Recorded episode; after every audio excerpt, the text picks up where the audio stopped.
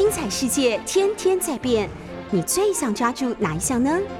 跟着我们不出门也能探索天下事，欢迎收听《世界一把抓》。哎，各位好朋友，大家早安，大家好，欢迎收听 News 九八九八新闻台。现在收听的节目是《世界一把抓》，我是于北辰。我们同时在 YouTube 的九八新闻台频道开播，也希望大家来收看直播。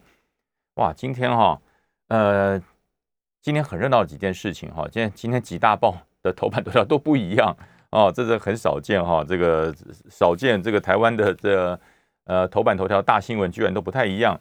呃，有的是说呃这个三 Q 大战哈，就是台中的这个陈伯立委的问题。那中国时报讲的是什么？是是国会啊，昨天这个立立法院里面。郑丽文跟苏贞昌的这个唇枪舌战啊，这个有人说是羞辱立委，有的说是这个藐视国会啊，反正这个呃打得火热。呃，那另外的《自由时报》讲的就是很简单了哈，就是他讲就是呃拉法叶也有状况。那我觉得这很很少见的台湾的媒体这种没有共识，都谈不一样的事。但是我我我要落，我今天要把整个焦点放在一个问题上面，我们不要看立法院吵架不吵架。我们也不要看苏贞昌傲慢不傲慢，呃，也不要看这个郑丽文的咨询是不是非常的这个强而有力。我们把问题核心直接回到啊，这个国军到底是不是需不需要核动力潜舰啊？我觉得国军到底需不需要核动力潜舰？核动力潜舰它到底是个什么样的武器？呃，为什么澳大利亚需要？呃，听说韩国呃也会拥有。那日本目前是呃，他们新任的这个岸田啊，他们的日本首相岸田是表态是他们目前是不需要的，但是以后需不需要不知道。那台湾要不要？我们要不要核潜舰？要不要核动力潜舰？啊，那今天也会在节这个一个小时节目里面跟大家做一个呃很很简单一听就懂的分析。另外就是呃，大家还有另外一个一个议题，我觉得也蛮值得关注的，就是美国的哈佛。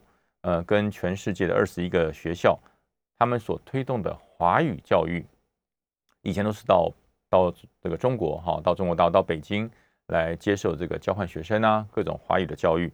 呃，那现在今年要试办，要回到我们中华民国的台湾大学来实施呃华语的学习交流。哇，这个是一个呃蛮不简单的事情啊。为什么这个全世界包含美国哈佛大学？二十一个学校要把华语的这个教育，呃，来试着跟台湾、跟我们的台湾大学再来做一个交流跟学习啊？为什么是台湾讲的华语好听吗？还是台湾的华语的这个文化造文化的这个研究比较深啊？那我们也会深入来探讨，哎，是好还是坏啊？我们用很客观的方式来做一个探讨，然后呃，最后再跟大家谈一谈，哎，就是大家很关心的事情。现在这么紧张，中国大陆解放军到底会不会犯台啊？如果会犯台是什么时候啊？我今天会跟大家做一个很简单的分析啊。那首先我们就来看一看呃立法院，呃昨天几乎占了所有新闻政论节目的版面，就是郑丽文大战苏贞昌啊。这个如果拍成连续剧或者拍成这个擂台剧啊，一定相当好看，因为呃大家昨天看到了这个国民党的立法委员郑丽文相当相当哈有战力的。直接就质询苏贞昌，哎，他说：“你认为我们该不该有潜舰啊？我们该不该有核动力的潜舰？该不该买？”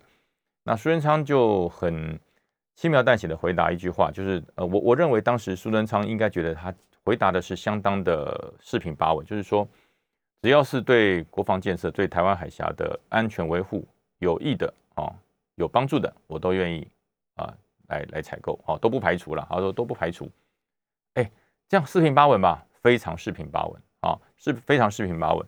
但是呃，当郑丽文继续在问的时候，呃，国防部长邱国正在回答的，回答到一半，突然苏贞昌把话抢过来说，啊，把抢把话给抢过来。为什么会抢话过来呢？因为他可能觉得他前面答的话有一点问题啊，或者是幕僚递纸条，或者突然间苏贞昌想到了，哎，不能这样回答啊，呃，就所以就讲说，啊，你们就是要投降吗？难道你要投降吗？哎，这非常突兀。人家问你要不要买核潜舰，为什么你突然间问我说，难道我们要投降吗？啊，那那当然就郑丽文就激怒了嘛，啊，都投降，第一个投降就是你啊，第一个投降就是你啊，第二个投降的是蔡英文哦，所以苏贞昌整个这个脾气就火气就上来了。哦，我不像我不像你们这一哈，他说 Lim 哈，不像你们这群伪更小。呃，昨天我碰到一位日本的朋友，呃，哎，他是他是懂懂这个华语的哈，他是会讲华语的，他就问我说，他说将军，请问什么叫伪？因为因为报纸上写是媚见笑哈，什么叫媚见笑？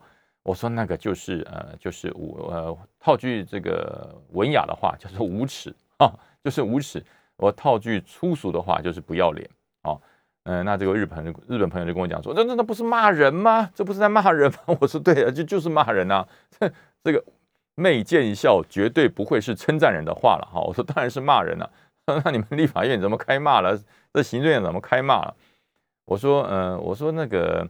其实，因为我说本身我们我我我们我们是外省家庭长大的，那但是因为我们在台湾五十多年了，在部队里面也常常会带很多呃本省的这些呃台湾台湾讲台语的这些弟兄，所以他们这些语系，他们这种说法哈，我我说我们不是这个真正是台台湾家庭出身的啊，就是就是讲台语家庭出身的，我们可能没有办法这么深入的了解。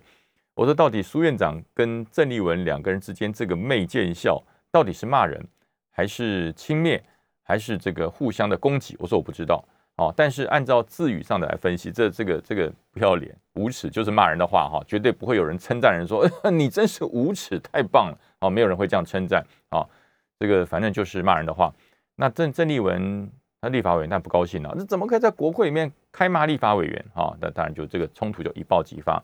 我们姑且不论这一段啊，唇枪舌战到底是谁对谁错啊？反正骂人的一方绝对绝对不行了哈。反正我觉得，呃，这个骂人就要就就就要道歉嘛哈。我觉得这是这是最起码的哈。那但是为什么骂人啊？孙文昌为什么开骂？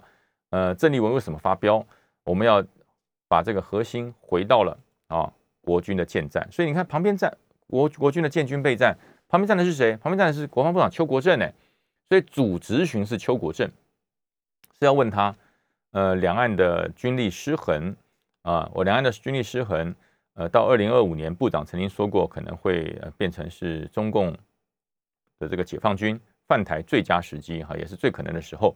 那么国军有什么应应的方式，有什么应应对的方式？啊，我们需不需要核潜舰？那只是因为当时郑丽文问的是这个苏贞昌，所以我们就回到核潜舰啊，核子动力潜舰跟核子。攻击武器有什么不一样？好，这个我们我们必须要厘清一件事情。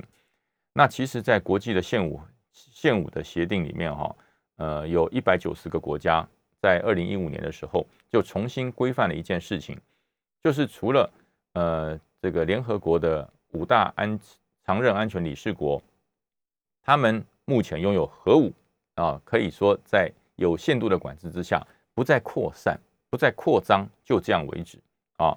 那那至于说这个核武协定到底限武核核武限定的这个协定有没有约束力，我们不知道。那至少有这么一个有这么一个协定，哈，呃，那当然有没有国家不参加这个协定？当然有啊，那北韩就不参加，金小胖就不参加。金小胖说：“我为什么参加？我干嘛自断手脚啊？我就不参加哦。”那印度也没有也没有参加，巴基斯坦也没有参加，以色列也没有参加，南苏丹也没有参加。其实没有参加这个这个限武。核子武器限武协定的，呃，还是有。那大家说，那台湾有没有参？当然没参加。台湾不是联合国的成员呐，台湾不是联合国的成员，所以当然没有参加。台湾没有参加这个核武限武协定，所以说台湾能不能拥有核子动力潜舰？这个答案是可以的啊。如果你想要，是可以的啊，因为我们并不在这个核武这个协约里面的会员国。呃，那澳洲在哦，澳大利亚是哦，那澳大利亚都拥有了啊。那除了五大安全理事国之外，澳大利亚也拥有了核子动力潜舰。所以说，台湾能不能拥有？可以拥有。那但是到底需不需要？不是可不可以，而是需不需要的问题。我先讲哈，呃，如果我们要呃拥有一一艘核子动力的潜舰，第一个，我们必须要有足够的海域，要让这个核动力潜舰要能在里面活动，长期间的要在海域。这个水面之下作业，我们呃台湾有没有需要这么长的时间？这个核动核子动力潜舰潜下海底，好在水面下作业，呃，只要如果说食物够吃哈，就是说呃这个在下面的这些水兵潜水的这潜水的这些作业人员这些水兵，他只要在潜水艇里面，他的食物够吃啊，我我就是我里面我我有够吃的东西，我也有足够的饮水啊，都没有问题。呃，原则上核子动力潜舰是不用浮上来的，是不用浮上来的。它本身它的这个核子核子的这个这个动力，它的时间非常的长啊。第二个就是说它有造氧机，它不会缺氧，所以它可以不用浮上来。那但是为什么要浮上来？因为要吃东西嘛，要补给嘛，人要吃东西嘛，所以它比较要喝水啊，要要浮上来。所以说核动力潜舰通常只要潜下水面的作业时间，动辄就是超过八十天以上，八十天不用浮上来啊，八十天潜下去不用浮上来，它可以在这个全地球任何的海域里面秘密活动，没有人找得到它啊，因为它呃为什么核动核动力潜舰呃？让大家这么样的这个重视跟注视，因为它潜下去之后，它没有声音呐，它没有声音，它没有任何的噪音啊，它是等于的低噪音的这个一个一个水底下的一个武器。然后第二个呢，它可以长时间潜在海底啊，然后可以做声呐各种方式的来探测，来追踪水中的更任何的这个水面上水面的东西，水底下的东西它可以追踪，而且它可以从水水底。来直接发射，不管是巡弋巡弋飞弹，不管是这个潜射型的战术导弹，它都可以发射。所以它是一个一个就讲明白了，它就是一个攻击性的武器。潜舰就是一个攻击性的武器。如果说你说核动力潜舰是维护和平，那没人相信了。核子动力潜舰就是攻击性的武器。所以呢，那台湾拥有了呃，当然造价当然是不便宜哈。要要做一艘核子动力潜舰，它的造价不会亚于一艘航空母舰。所以说，台湾需不需要在财力方面？好，台湾很有钱，买得起。好，财力买得起，那那买吧。那需不需要呢？我们要做什么呢？啊，台湾主要的，我们这个国军主要的最大的一个天然屏障——台湾海峡，我们要捍卫的是台海的安全。啊，那核动力潜舰一潜下去八十天，我们需不需要？啊，大家可以自己自己思量一下，考量一下。啊，换成你的儿子或者是你的先生啊，到了潜舰工作，一潜下去八十八十多天不上来啊。呃，你你觉得呢？啊，其实潜舰的弟兄是相当辛苦的哦，所以大家知道，在核子动力潜舰下面的这个作业的水兵，他领的这个加级其实是比照飞行加级啊，领的钱是跟飞开飞机的一样多的，所以你就知道，呃，他的呃工作上面的第一个危险，第二个这个乏味跟辛苦啊，呃，我若记得没错的话，呃，在去年的时候，因为解放军他们是具备核潜舰啊，他们具备核动力潜舰的。他们就对于核动力潜舰的官兵啊做了一个身心的评量跟调查，大概有百分之二十到二十五的官兵在长时间潜航以后再上来，精神方面都有一些问题啊，就是整个认知反应都出了很大的问题。所以说潜舰的官兵其实很辛苦啊啊，非常的辛苦。那我们这个中华民国的国军需不需要核潜舰啊？需不需要核潜舰？呃，另外就是。你具备了核子动力潜舰之后，那邻近的日本会不会想要啊？邻近的菲律宾会不会也想要啊？那如果说呃大家都有了，大家都具备了，那是不是反而是大家都有了就就就没什么了不起了嘛？你有他也有我也有，就没有什么秘密可言。所以我才说哈，呃，台湾海峡的深度跟目前国军的这个国防预算跟资源。我个人以军事专业来讲，我们目前是不需要核子动力潜舰啊，这我们是不需要的，因为有了它之后，呃，好处没有没有占到，会带来很多的麻烦，因为你会成为拥有核子武器的国家啊。我们没有核子弹，我们没有核子武器，可是却是因为拥有了核子动力潜舰，就被列为世界上具备核子武器的国家，这何苦呢？这何苦呢？那我们在这个亚洲。一直是扮演的一个，我们是和平的捍卫者，我们是和平努力的工作者，我们是非核拥有者的这个角色，就会因为具备了核子动力潜舰一系破功哦。所以我觉得，呃，拥有核子动力潜舰对我们中华民国来讲叫得不偿失啊，叫得不偿失。我真的觉得不需要。那可能就很多人说，哎，那中国大陆有这个解放军有啊，那我们怎么可以没有？这所以这就回到了一个军事的基本盘，国军跟解放军。中国跟台湾之间是不是要做军备竞赛？这个答案当然是不是，当然是 no 啊，绝对是 no。我们不要做军备竞赛。第一个，呃，台湾要跟大陆做军备竞赛，那绝对做不赢的啦，绝对没有办法跟他做军备竞赛的。中国的国防预算是仅次于美国，全世界第二高的国防预算。因为第一个，它的领土大，它人民多，它的税收丰厚，所以说它要用这么多的国防预算来支撑它的，不管是航母还是核动力潜舰啊，虽然辛苦，可是还撑得住。可是我们需要吗？台湾需要把所有的经济成果成效，把所有的这个建设都停滞下来，全部来做军事吗？不需要，真的是不需要。所以我们所做的不叫做军备竞赛。我们叫做的叫做呃防卫平衡。好，我上个礼拜有跟大家讲过什么叫防卫平衡，不去跟他比谁的航航空母舰多，不去跟他比谁的核子动力潜舰多，而是我们所需要的叫可视战力啊，我们可以依赖的战力。如果今天解放军要犯台，那我们有反制的战力，足够的反制战力就够了，而不是我们要去反攻大陆。我们要重新解救大陆苦难同胞，不是不是哈，完全我们国军建军的方向跟这个思考的模式不是这样，所以我们要建立叫可视战力，足够的防卫力量。所以说，在这个建军备战方面，不需要去买呃耗费资源的核动核子动力潜舰哈。所以其实昨天呃苏贞昌心里也知道，我相信行政院长也想这样讲，他不敢这样讲，他心里想哦，他这样问我是不是设了什么陷阱啊？如果郑丽文问我说要不要核子动力潜舰，我我就像像我这种打法哈，就像我今天在节目这种打法说，呃，按照国我们国军的建军备战的需求，我们不挑衅，我们也不做军备竞赛，所以我们只要有足够的足够的这个反制力量就可以了啊。我们是有需要的是可视战力，而不是做军备竞赛，所以我们不需要核子动力潜舰。哇，那苏贞昌苏贞昌院长心里就想说，哦，那到时候郑丽文一定会讲，你看。不舍得花钱啊，没有捍卫台海的决心，你就凭一支扫把就可以保卫台湾海峡了吗？噼里啪啦就开始骂了。所以苏贞昌心中可能已经开始推演说，嗯，他这个家伙可能要这样讲。所以呢，我就跟他讲讲一些冠冕堂皇的话。那当然呢，郑立伟已经准备好了。如果你说要，我就告诉你，那全世界的核武限定的条约，你是不是藐视？你是不是要变成这个区域里面拥有核子武器的区域和平的破坏者啊？那你跟中中国解放军有什么两样啊？所以。他已经设了一个圈套，就是你苏贞昌怎么讲都会掉下去，你怎么讲都会掉下去。你说是，我就告诉你破坏区域的这个核武的纯净啊，成为地区的麻烦制造者。你说不是，我就说你没有捍卫台湾海峡的决心，只能拿一支扫把啊，这个刷刷嘴皮来保卫台湾。所以苏贞昌很清楚啊，那只有一个办法就是什么？开骂，开骂。既然无法正面对应，我就开骂。所以大家不要认为说苏贞昌这个开骂这个。媚见笑啊是没有战略意涵的，有，这是中间是充满了这个宫廷斗争的这个智慧啊啊，与其两边不讨好，我说是也不行，我说不是也不行，为什么？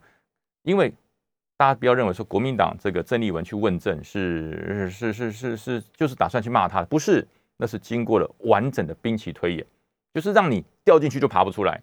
大家我们看过那个那个那个那个蚂蚁窝哈，你只要接近了蚂蚁窝，呃。一群蚂蚁出来咬的你，对不对？全身又痛又痒，呃，就是要这种方式，叫蚂蚁战术。你孙昌只要掉进来了，你就爬不出去了啊！不管你说是，你说不是，你都爬不出去啊！所以这就是叫做核子动力潜舰的陷阱啊，核动力陷阱。那苏文昌他他知道啊，可是呢，他怎么办？他没有想到破解之道啊。那在旁边的邱国正部长也是老老实实的革命军人哈，也没有想到这么这么深的意涵啊。他只他只跟苏文昌院长就是说，哎，不需要，不需要。就是讲不需要而已。可是苏贞昌很清楚啊，我怎么能讲不需要？不需要，他马上就跟我说：“你是凭扫把捍卫台海，你是凭耍嘴皮捍卫台海。”那你说要，那就掉入了核子陷阱之中。所以我讲苏贞昌没有办法，没有招了，只好使出今天一招，叫做媚见笑啊，然后就整个直询歪楼了。大家有没有发现，苏贞昌一句美更小，整个直询歪楼，对不对？郑丽文俩起来了，抓狂喽！苏贞昌就开始跟他对骂喽。然后所有媒体追追逐的的这个焦点不再是追逐啊，这个到底捍卫台海的建军备战的方向，变成一个呃谩骂。然后苏贞昌又补了一句话：，哎，我当年给你辅选的时候牵你的手，真的是觉得很更小。哎呀，你看这整个执行就歪了。这就是苏贞昌厉害的地方啊，他不掉入你陷阱，你知道吗？我们设了一个非常好的一个完美的圈套，要你往里面跳，对不对？你不但不跳，还把绳子给踢断，还咬你一口。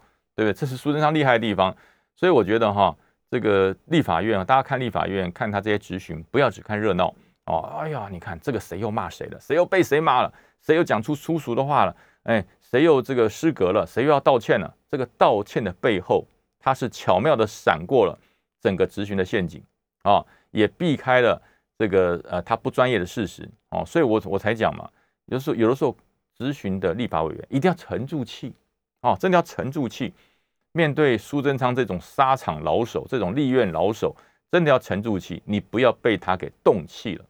一动气，你整个咨询的方向就歪楼了啊！其实昨天，呃，郑丽文委员大可不必这么生气哦。他说你没跟你讲，说好，先不要扯开话题。我问你，到底需不需要？到底需不需要核动力潜舰啊？你其他的不要歪楼，你就告诉我需不需要，你就抓住这点，死缠烂打。要他讲出来为止，那他他不能说呃呃我不知道，那不知道也可以讲嘛，对不对？他总要讲是或是不是，要或是不要，他一定会说出来。他只要说出来了，那就展现他对整个国军建军备战认知的不足，他对整个国军建军备战长远纵深规划的认识不清。那这就是告诉你是一个失格的阁魁，就要用这种方式啊，哦，所以我觉得。其实哈，这这说起来很，我们的事后诸葛亮了哈，我们事后诸葛亮。但是我觉得至少我们把问题的核心价值来说出来。呃，昨天这场这场这个立法院的这个宫斗哈，这个男生斗女生，女生斗男生这场这场这个秀，其实可以演的很有意义的啊，可以演的很有意义。其实当时国民党他所设定的这个核心价值是有的，要追逐说解放军不断的提高他的备战能力。解放军不断增加他的作战的这个纵深，那到底国军要如何应应？其实他的要问政的目标核心是在这里啊。那我们这个休息一下，我们下一节告诉大家，解放军到底会不会攻台？进广告，各位好朋友，大家好，欢迎回到九八新闻台世界把抓，我是于北辰。哎，这一节继续跟大家探讨大家比较关心的是哈，我们上一节看到了立法院大战哈，这个郑丽文大战苏贞昌。我把中间的这个 pebble 哈里面的关键因素呃分享给大家，那大家参考参考啊，这可以把它当成这个观察立法院的这一些交互这个质询中有更多深入的想法，可以提供给大家来探讨一下。那接着我们要来谈就是两岸啊，以前两岸三地是台湾、香港跟这个中国大陆，现在两岸变两岸三地变成美中台哈，美中台三方面相当这个有。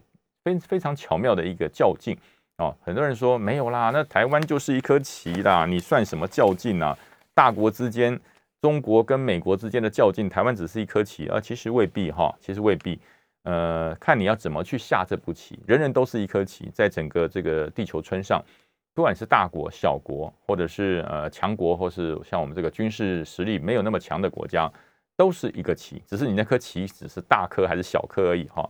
大颗小颗，小兵也能立大功哈，小竹子也能建功，所以呃，大家千万不要妄自菲薄，说台湾永远都是一颗棋，不是，其实美国大陆它何尝也不是一颗棋，只是一颗棋比较大颗而已了哈。跟大家讲，大陆的这个内部、外部的情势，其实比我们想象的要险峻，要更加的严峻哈。那这个中国大陆的领导人习近平，他对台湾的做法是什么？我告诉大家，大家仔细想想看，如果要打，最好的打的方式是。蔡英文讲完说我们两边不属于同一个国家，那就可以开打了。那两国论呢，就可以开打了。那为什么习近平没有开打，反而是在蔡英文讲完这个两中华民国跟中华人民共和国互不隶属之后，反而习近平的所有的说话都变得放软了。大家有没有发现，都变得放软了？这就是习近平他对台的一贯的策略，叫做既骚扰又谈判啊。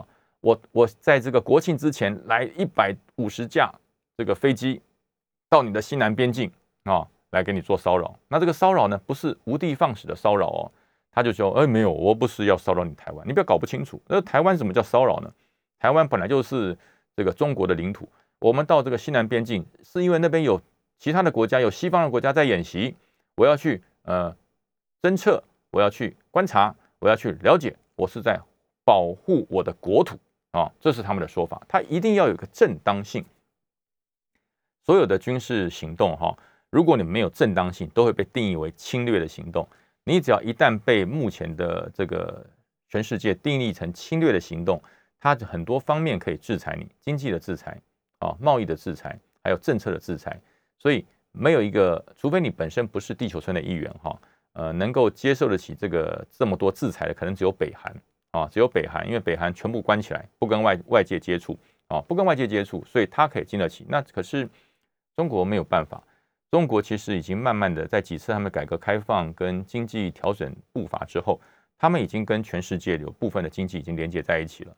那虽然呃，习近平目前在中国大陆里面推这个共同富裕，呃，还有推一些这个强势的一个节能减碳哈，呃，这个造成了中国经济有一些衰退之外，可是它整体的经济还是要跟呃世界上连接，所以它不可能被全世界做这个贸易跟经济的制裁跟抵制，所以说它对台湾就是既骚扰又谈判。那在十月十号之前，在国庆之前哈，哇，这么多的军机。扰台扰完台之后呢，现在放软了，开始跟你谈哦，开始跟你谈，呃，哎，你这个讲是个两边互不隶属一个中国哈，那是不是破坏了这个一中原则啊？那其实美国也直接就发言了哈，美国的这个国务院发言人普莱斯也直接就讲了，他说我们美国还是遵从一中政策，但是一中政策里面并不表示我们承认台湾是中国的一部分，哎，这就直接讲啊。直接就讲了，呃，一中政策，美国的一中政策就是说，全世界唯一代表中国的，那当然是联合国里面的这个常务安全理事国，就中华人民共和国，对，没有问题。一中政策，你是唯一代表全世界叫做中国的中华人民共和国，但是呢，并不表示你拥有统治台湾的权利啊，这就是美国的一中政策跟中国的一中原则是不一样的。那中国的一中原则是说，呃。所有的啊领土都是我中国的哈，不管是中国大陆还是台湾，都是我中国的。所以台湾对外永远都是要透过中国对外发声，台湾对外面的所有的经济贸易都要透过中国来对外协定，来对外签任何的协定。所以呃，WTO 也不能签，WTO 也不能签啊，连最近的这个 TPCPP 它也在阻挡，就是说你所有对外的口径必须要经过中国，那这是台湾两千三百万人不愿意接受的。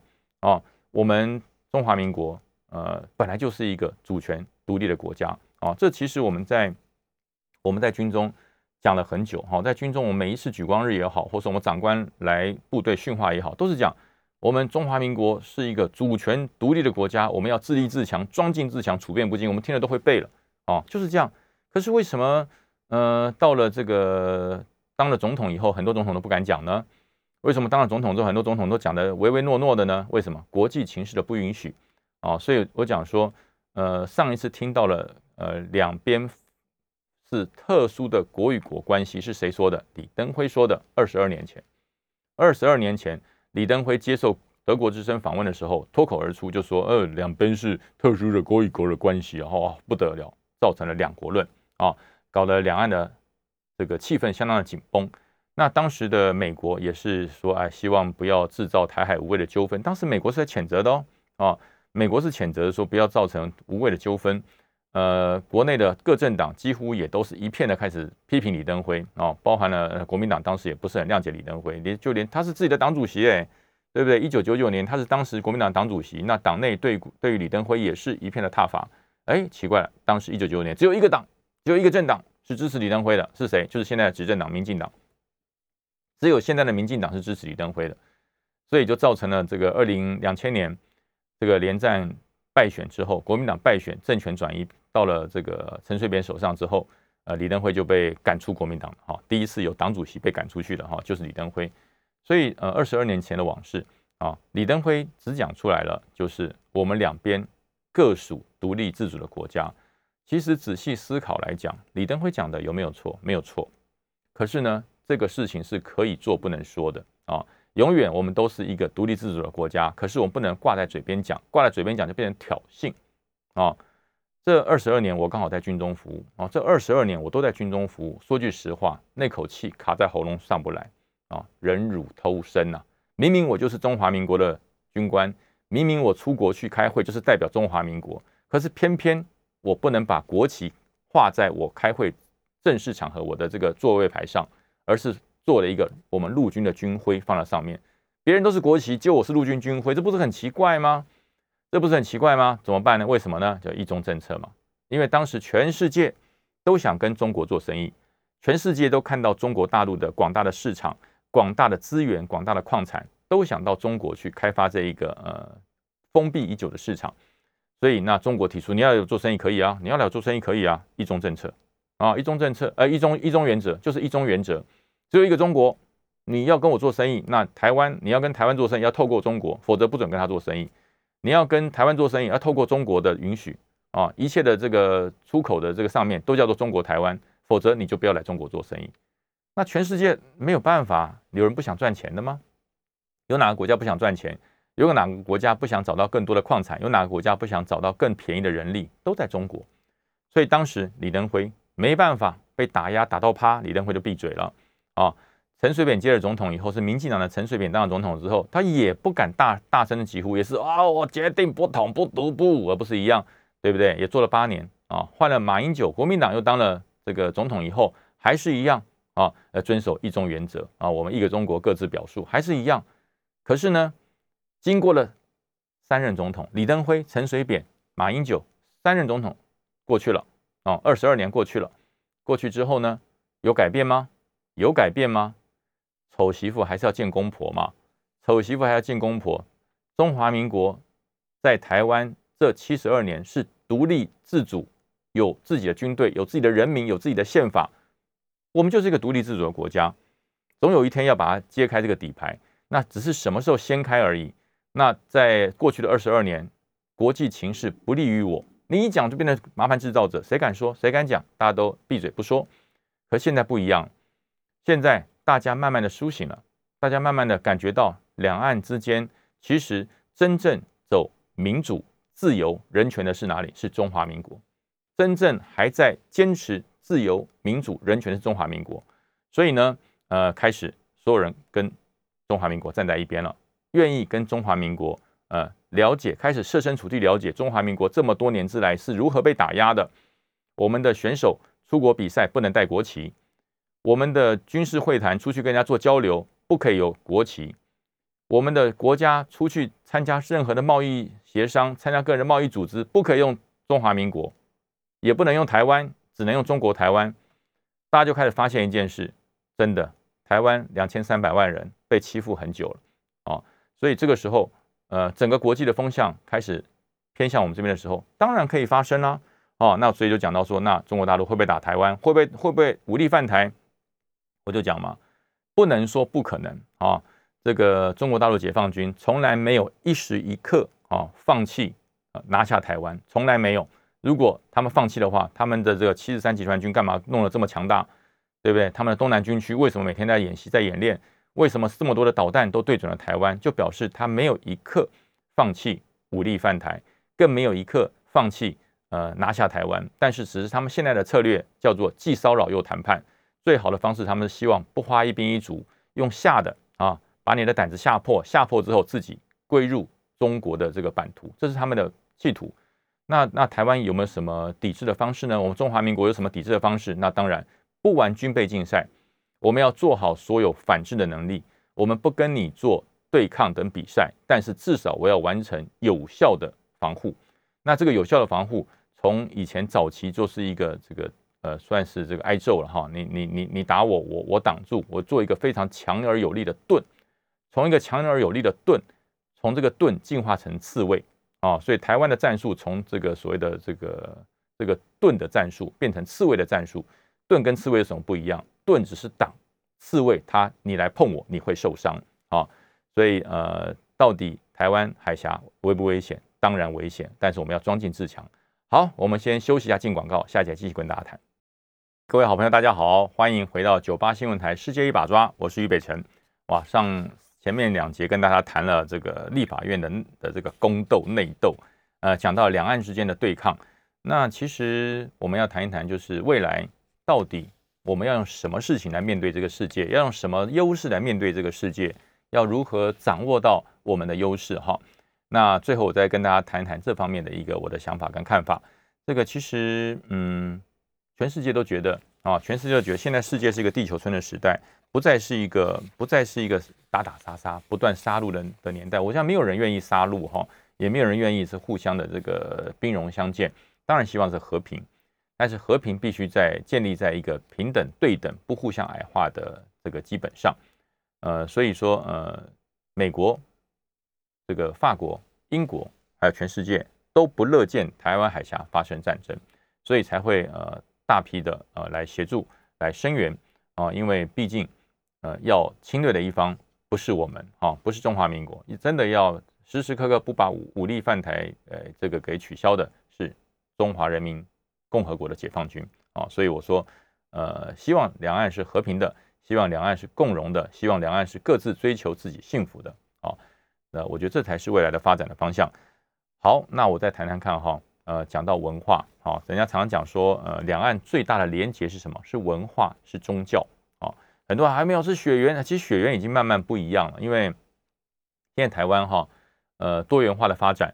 台湾有很多人，你问他说：“哎，你是不是炎黄子孙？”他会直接跟你说：“我不是。”他跟你说：“我不是。”为什么？那我是马来西亚过来的啊，我是印尼嫁过来的啊，我是别的地方嫁过来。现在台湾很多新移民，他真的不是炎黄子孙。所以有时候你想说：“哎，炎黄子孙。”他他说我不是，你千万不要认为他是背骨或者他不爱台湾，不是，他真的不是，他真的不是炎黄子孙啊，他是新移民过来的人啊。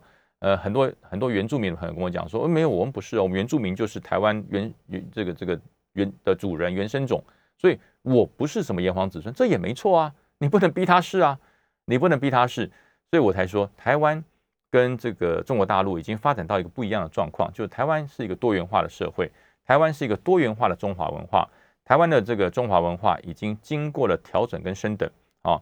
呃，那你说呃，我们在在这个台湾这块土地上，中华文化跟以前固有的中华文化有什么不一样？我我跟大家讲讲看哈。呃，在台湾这片土地上的落地生根发芽的中华文化，它多了一点包容啊，多一点包容。呃，其实从这个呃日常生活，大家可以看出来，我们到呃店里面去买东西，或者是我们到超商去拿东西，你准备拿东西之前，有一个人正在看啊。例如说，我打算要看这这个饮料，我也打算看看这瓶饮料，可刚好有个人在看啊，你也想看，你会说什么？哎，不好意思啊，对不起，可不可以借我看一下？哎，这这这是这是台湾人才会讲的讲讲的华语哦，你在全世界各地你听不到哦，你在全世界各地讲华语的只有台湾听得到这种，为什么？这叫多元化文化的融入啊，这是跟哪个国家的文化有点相近？日本，好，跟日本日本人要跟你借东西的时候，他会跟你说，哎哎，抱歉，不好意思，让我看一下啊，这就是不同的文化融入了中华文化，所以我说台湾是中华文化的二点零甚至三点零的升级版。多了一点包容，多了些客气，哎，多了一些文雅啊，这是台湾的发展出来不同的中华文化。那是不是好？是不是坏？我觉得这要让全世界来感觉啊，全世界来感觉。光是我们讲华语的、说中文的人，自己看自己，绝对说自己好啊。老王卖瓜有说自己瓜不甜的吗？不会。但是呢，要第三者、公正者来看，谁来看呢？现在美国啊，哈佛啊，美国的哈佛跟其他二十一个国家的。学校要把整个华语交流移到我们中华民国的台湾大学，哎，为什么呢？对不对？对岸有十四亿人呢，我们这边才两千三百万人，为什么要来这里学中文、学华语呢？因为我讲嘛，两边的中华文化到底谁保存的比较好啊？呃，当然我我是中华民国的国民，我当然老王卖瓜自卖自夸一下，当然是我们好啊。为什么我们好嘞？呃，全全这个。中华文化五千年最好的文物在哪里？在我们中华民国的故宫博物院啊，那是原版，不是复刻，也没有坏掉的。那这不会啊？那对岸的中国那么大的土地，那么多的地方，很多东西应该保存的比我们更好。对，应该是这样。但是因为经过了共产党当时的破四旧，当时的焚书坑儒，有很多非常经典的好东西都被砸毁、打破、打烂啊！少林寺。还是当年的少林寺吗？啊，你们的这些文物，你们这些孔庙，还是当时的孔庙吗？啊，都不是了。因为当时在这个毛泽东推这个红卫兵破四旧啊，焚书坑儒的时候，所有经典的好东西都被打破、打烂、烧掉了啊。所以我讲很多事情做了会后悔，做了会捶心肝。那现在这些东西哪里来的？复刻版。现在这些是复刻版，你现在到中国的少林寺去看一看。那些佛像、那些佛寺、那些木雕、那些文物，都是重新做出来的。为什么？那被打烂了，被烧掉了，被打烂被烧掉了，都是复刻版。所以真正原汁原味、原版的中华文化的文物古物在哪里？在中华民国，在故宫。所以说，呃，很多的这些呃学习中华文化的、学习中文的，现在开始回流到台湾来，到台湾来学，到台湾真正正统的文化发源地来学。虽然不是发源地，可是却是保保持最好的地方。那另外就是我们这里有学术自由啊，我们这边有学术自由。呃呃，在这个哈佛大学打算进行中中文进修的，明年暑假开始将改成跟台湾大学进修啊。因为其实我们这里有一些比较好的学习环境，例如说，我们不会学习到一半停电了啊，不会上网上到一半就被给你终止网络啊，网上不准使用。另外，也就是说，我们的呃网络上我们有绝对的言论自由，不会因为你对于谁的批评啊，你的网络就被封锁；不会因为你对于谁的不谅解，你就要被人家哎来来来约谈，或者是让你的网络终身不能使用哦。这是很多全世界想要学习。啊，中华文化博大精深，在对岸学习遇到的很多困扰啊，因为他不能够畅所欲言啊，所以这就是呃民主在文化中慢慢萌芽之后被全世界所认同啊，所以我觉得嗯，中华文化该不该该不该被发扬，应该被发扬，但是必须要在自由的环境下来发扬，因为再好的文化如果不自由，它是被局限住的，它没有办法能够放开心胸的去学习。没有办法把这个文化发扬光大到全世界。中华文化不是说要放在我们手里面，抓在我们手掌心里，哪里都不能用。不是，好的文化是要扩散到全世界，让全世界的人感受到，呃，这个中国的这个儒家思想啊，是以人为本，好，是以人为本，而不是以以公心为本啊。那个那个真的是比较不健康的想法。所以要把我们这个真正的儒家的以人为本的文化推展到全世界。